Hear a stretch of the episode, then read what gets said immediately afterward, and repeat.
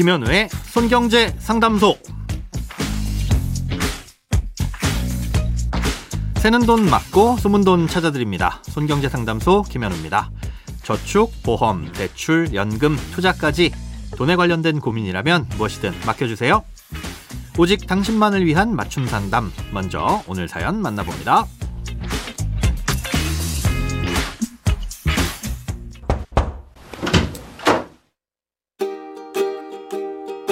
안녕하세요. 운전 중에 자주 듣는 청취자입니다.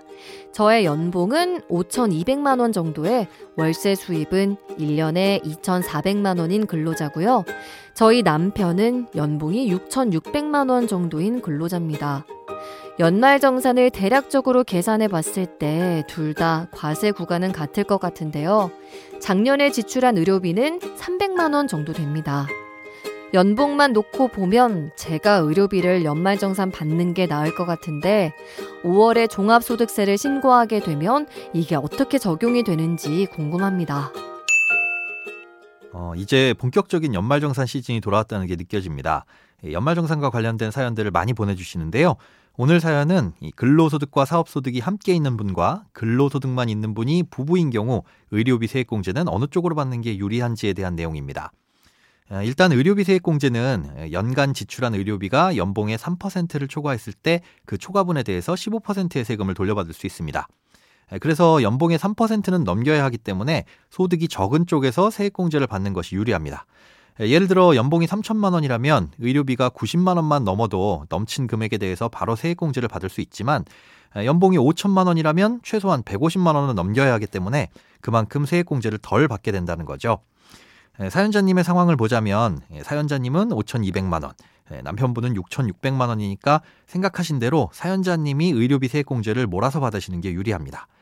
300만 원의 의료비를 지출하신 경우 계산해 보니까 사연자님 쪽으로 몰아서 공제를 신청하면 21만 6천 원을 돌려받으실 수 있는 반면 남편분 쪽으로 공제를 받으시면 15만 3천 원만 돌려받을 수 있습니다.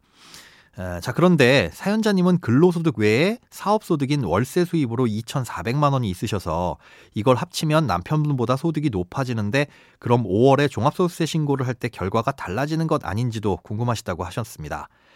음, 결론부터 말씀드리자면 달라지는 건 전혀 없습니다. 의료비 세액공제는 근로소득이 있는 경우에만 적용되는 특별세액공제 항목입니다. 즉 임대소득 같은 사업소득에는 적용이 되지 않으니까 사업소득이 아무리 많더라도 상관없다는 뜻이죠. 사업소득에서 인정받을 수 있는 공제, 즉 필요 경비는 굉장히 제한적입니다. 사업에 직접적으로 소요되는 경비가 아니라면 공제를 받을 수 있는 항목들이 거의 없습니다. 그러니 사연자님처럼 근로소득과 사업소득이 동시에 있는 경우에 근로소득자만이 받을 수 있는 공제 항목에 대해선 근로소득이 얼마인지만 놓고 판단해 보시면 됩니다. 이런 공제는 의료비뿐만 아니라 보험료와 교육비 그리고 월세액 세액공제도 해당됩니다. 또 소득공제를 해주는 항목들도 여러 가지가 있는데요. 먼저 특별소득공제 중에서는 건강보험, 고용보험처럼 나라에 내는 보험료도 있고요. 주택담보대출이나 전세자금 대출 같은 주택자금 공제도 있습니다. 기타 소득공제 항목에는 주택청약 종합저축 같은 청약통장에 납입하는 금액, 신용카드 등 사용 금액도 포함됩니다. 지금 말씀드린 것 외에도 자잘한 것들 몇 가지가 더 있는데요. 참고로 이런 것들은 근로소득에 대해서만 공제가 되는 건 물론이고요. 근로를 제공한 기간 동안에 지출한 경우에만 공제를 받을 수 있습니다. 즉, 이직이나 퇴직을 해서 월급을 받지 않는 공백 기간이 있었다면 이 기간에 지출한 돈은 앞서 말씀드린 항목이라고 하더라도 공제를 받을 수 없다는 뜻입니다. 그래서 올해 퇴직이나 이직을 앞두고 계신 분들에게 팁을 드리자면 예, 자녀 학자금 같은 굵직한 지출들은 퇴직을 하기 전 재직하고 있는 이 근로소득의 신분인 동안에 당겨서 지출하시는 게 유리하다고 할 수 있겠습니다.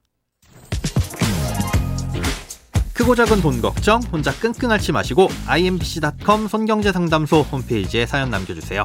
검색창에 손경제상담소를 검색하시면 쉽게 들어오실 수 있습니다.